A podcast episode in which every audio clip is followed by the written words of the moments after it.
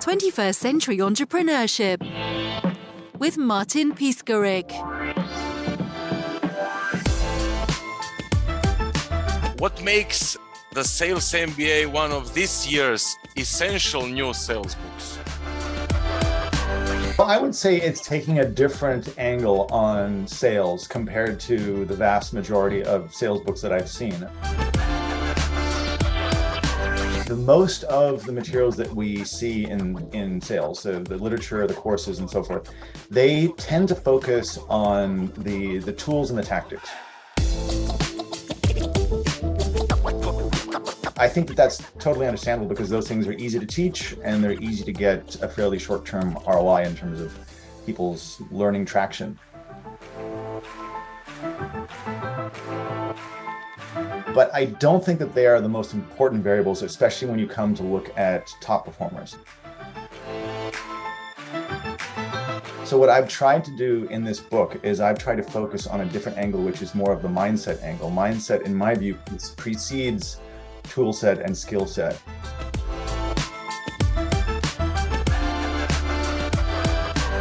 It doesn't diminish those other two, but it's it's it's a lot less talked about. It's a lot less emphasized. And so the a core premise of my book is what are the the mindset components that seem to underlie the, the success of top performers in sales. And that's why I talk about becoming a strategist, becoming a change agent, and becoming a decision architect. And I talk about what those mindsets mean in terms of how you see yourself, and then what are the behavioral manifestations of it.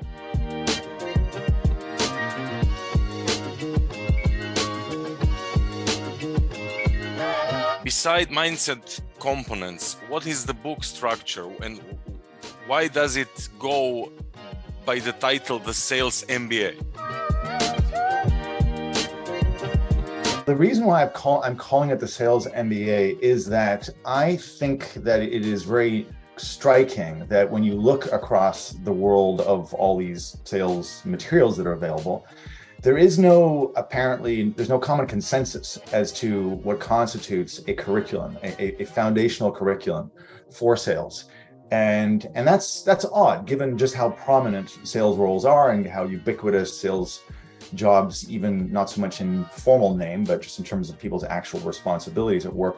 It is a very pervasive uh, a, a skill. And, and so what I'm trying to do with the title and with the book is convey this idea that there there ought to be these core foundations. There ought to be these uh, these uh, theoretical foundations for a, a common understanding of what it takes to be successful in sales. So I would I'm ideally would like this book to be the first of of a few to establish those curricular foundations for a sales M B A.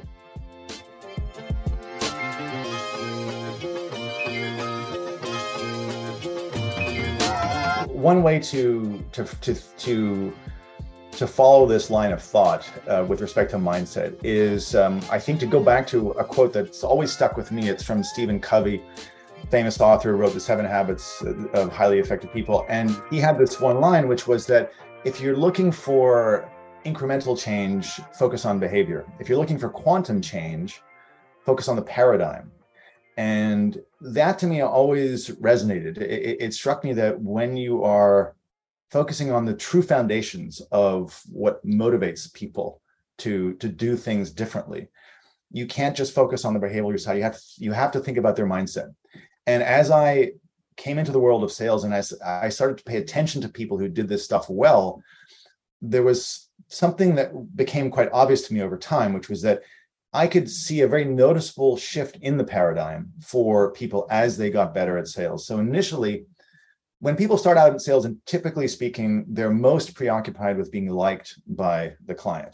They try to come off as being as charming and as agreeable as possible because on some fundamental level, they're slightly discomfited by the fact that they're trying to get a busy stranger to buy something that he or she may not actually need. And so that's the way they process that discomfort, by trying to be likable.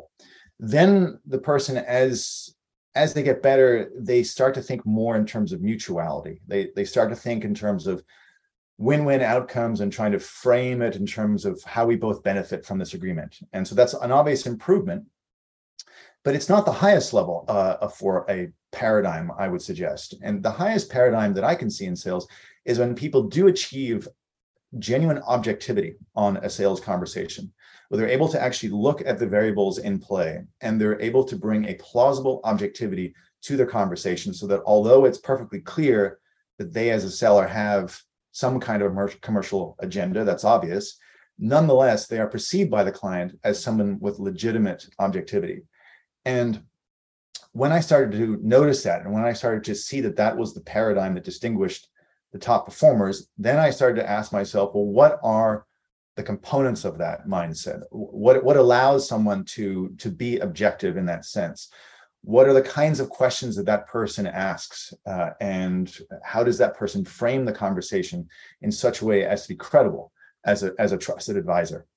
And as I started to think about it more and more, observing this, observing my, my sales environment, I, I noticed that there are these three underlying foundations for objectivity. For those who do sales particularly well, they are, I would say, and I'm talking specifically about a B two B context, I should say, and whether selling to corporate buyers, but they, they tend to be strategists. They understand what it takes for a company to win or prevail in a competitive context. They are change agents. They understand how organizations evolve and how they can, they can shape that evolution in some manner. And then they're also, they're, they're decision architects. They understand behavioral economics or psychological principles that um, that make them much more effective in terms of the way they communicate to to the client. So what I noticed is that um, that well then I then I set about to try to understand and distill the elements of strategy, of being a change agent, a decision architect. If you really have to boil that down, because these are complex realms, there are many many books written in each of them, and you could sort of go down a rabbit hole in, in each case. And so the, what the book tries to do is it tries to distill each of those realms down to a couple of core questions that any high-performing salesperson typically must ask. And so in the case of the strategist, for example, uh, the two key questions are, how do they compete? Where, where do they compete, I should say, and how will they win? And the two key questions for a change agent are, uh, where is the energy for change coming from, and how can I feed that energy?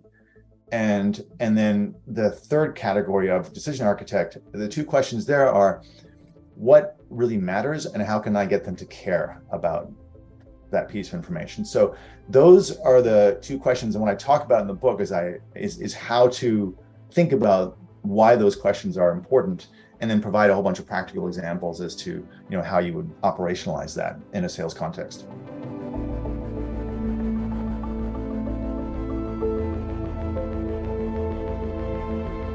I think that with regard to influencing people and influencing corporate buyers in particular, one of the things that the book uh, tries to talk about quite a bit is the fact that we are, all of us, confronting these extremely formidable attentional challenges.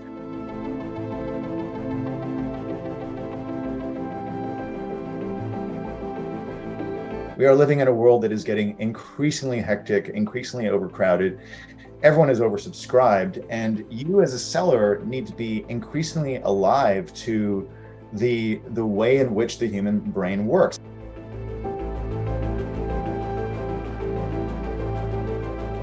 The raw fact of the matter is that all of us are engaged in radical acts of simplification and, and informational triage all the time.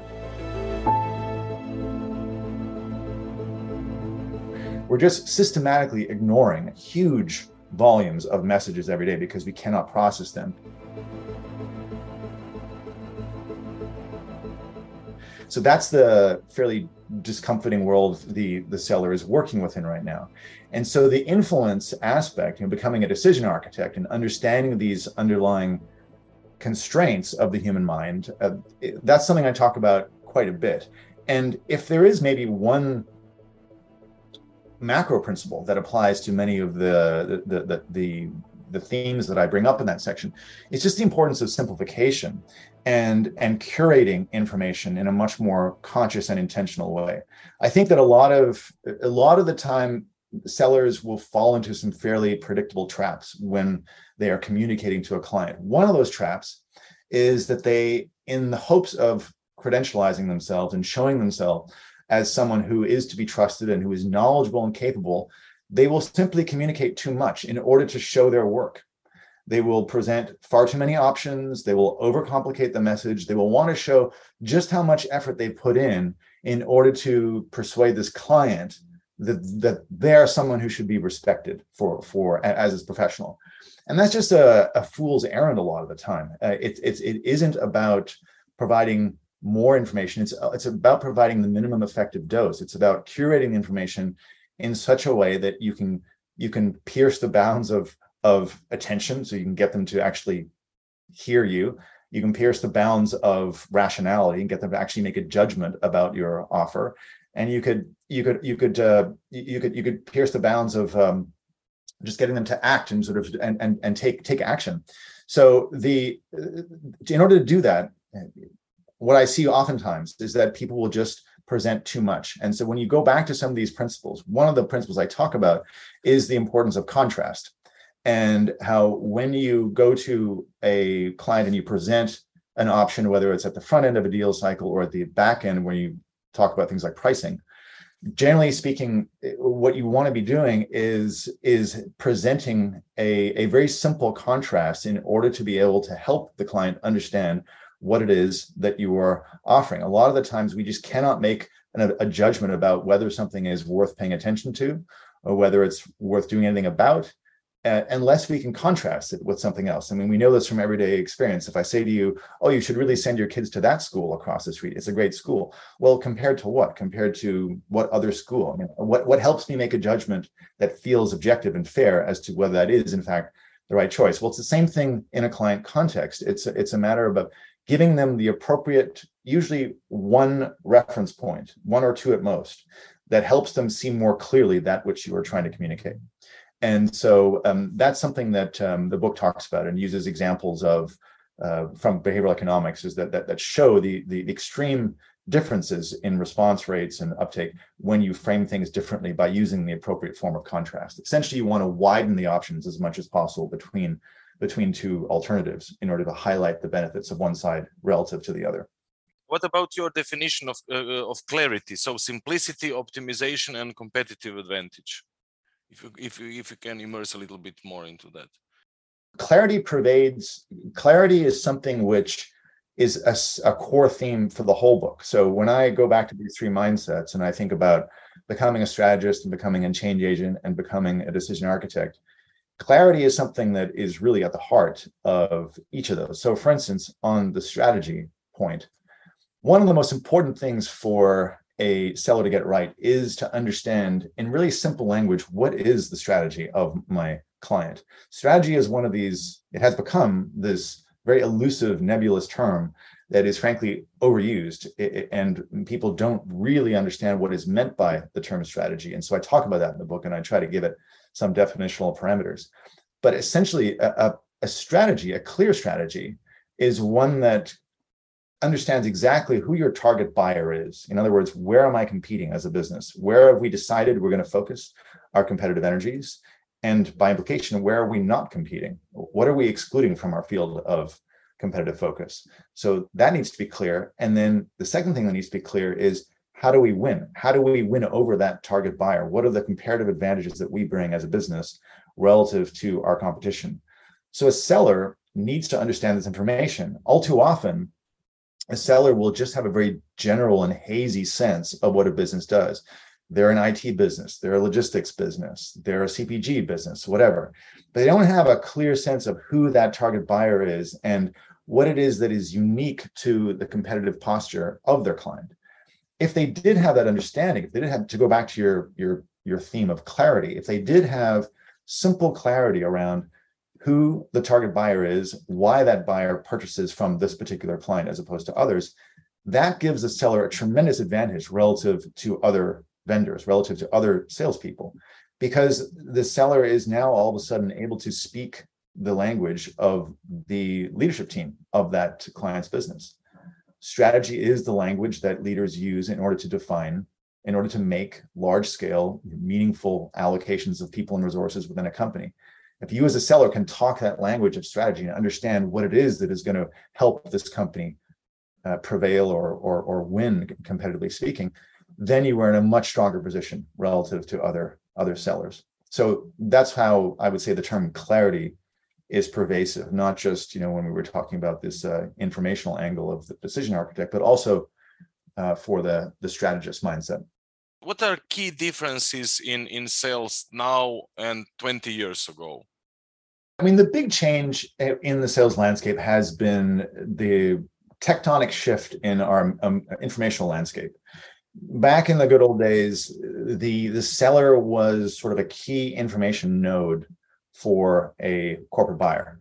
For a, a corporate buyer to get information about a product or service, that buyer had to go to a salesperson who was a unique custodian of knowledge and fully understood that his or her value derived from that status. And, and therefore, there, there was a the, the, this, the salesperson was a, was an essential purveyor of knowledge, a supplier of knowledge to the corporate buyer. With the internet and, and, and the complete redistribution of knowledge nodes a- across the world, that has completely changed, you know, and, and, and the seller's market power, if you like, you know, as on the supply side has, has vastly diminished. So that's one major change, is the, the shift in the informational landscape. As a consequence of that informational shift in our environment, the structure of corporations has also radically changed, because we have, because the internet created this vast distribution and, and dissem, uh, dissemination and decentralization of knowledge. What that meant was that the world just became extremely complicated, much more complicated, and it required more and more specialists and experts in order to make sense of these narrower and narrower domains of knowledge. What that meant is that corporations began to become, they began to, the, the decisions that, that corporations take, those too became more distributed, because they, they became reliant on different experts within the company to weigh in on a corporate buying decision.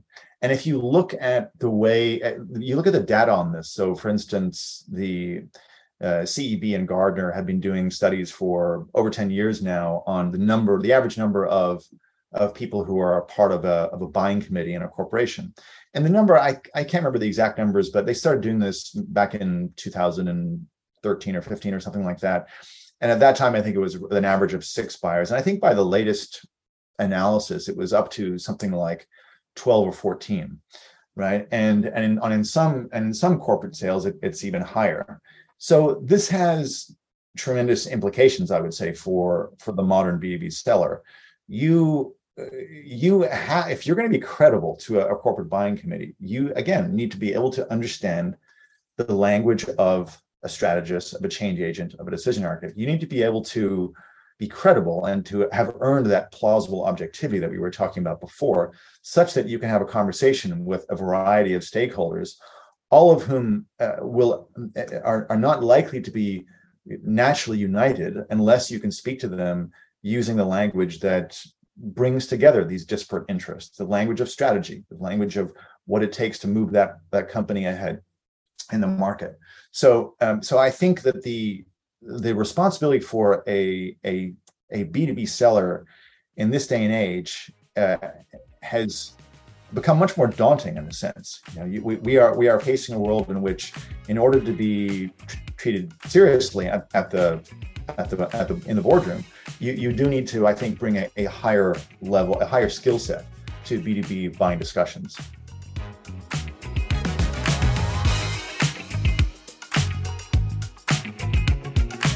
I can tell you a story about um, this one top performer I interviewed. Uh, this person's name is, not the real name, but this person's name is Emily. And The uh, the story really struck me. I, each of the sections in the book ends with some kind of anecdote, and it's a, an illustrative story about how someone exemplified this particular mindset. So at the end of the strategy section, I talk about Emily's story. And so she works for a company that uh, provides content storage, essentially. You know, they consolidate global content resources, corporate content resources, so that they can be easily accessed and deployed, you know, across the global team.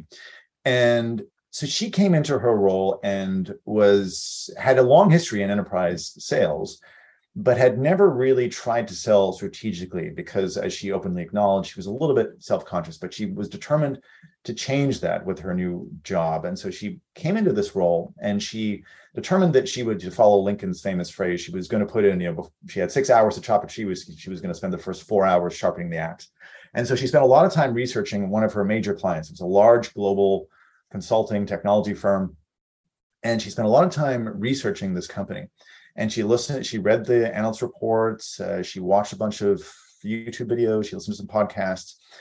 And she noted that there was this one conversation, she heard the executive team being interviewed by the analyst, and she heard one of the questions was, why do people buy from you? You remember that you and I spoke about this question. We, we spoke about how, how important it is to, to be very clear on who the primary buyer is for a company and why that buyer chooses the, the company over alternatives.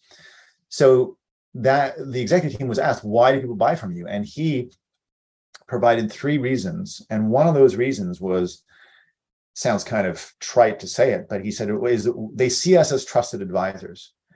And so she she latched onto that piece of information because she realized, okay, wait a minute, that sounds like something which it has a significant importance for this company in terms of their competitive advantage, that they they they want their frontline Uh, sales force and knowledge workers, they, they want those people to be seen as trusted advisors. So let me test that. That becomes a very testable claim that I can start to speak to people uh, in the front lines about and ask them whether, in fact, they are able to position themselves as frontline, as as uh, as as trusted advisors to their clients.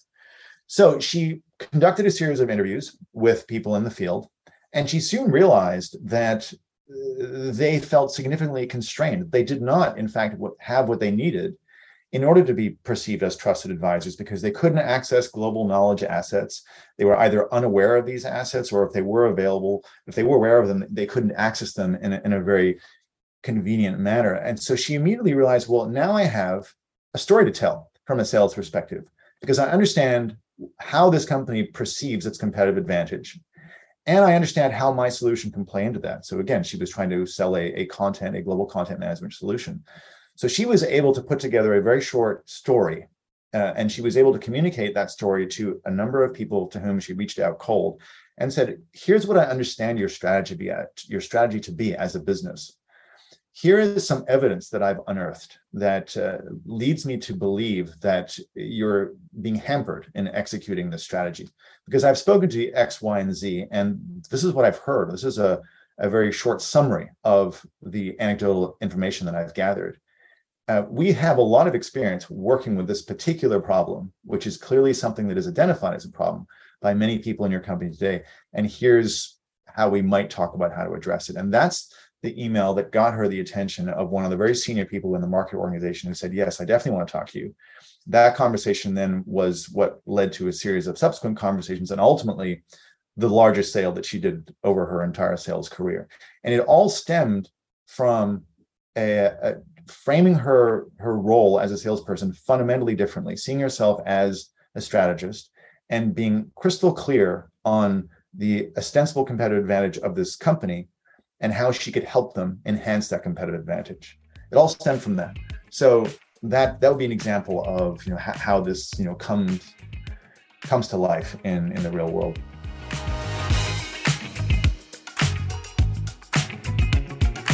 I'm really happy about the release this week on Amazon. I was just informed yesterday that it's the number one uh, hot new release in the category of sales. I'm excited to say. Uh, so yeah, I would just encourage you, if, you, if you're interested in what we've been talking about, you can go to Amazon and buy it there in either digital or paperback form. And uh, please, if you like what you read, please write a review, because those things are the most important to a, a new author. So thank you very much. twenty-first Century Entrepreneurship with Martin Piskarik.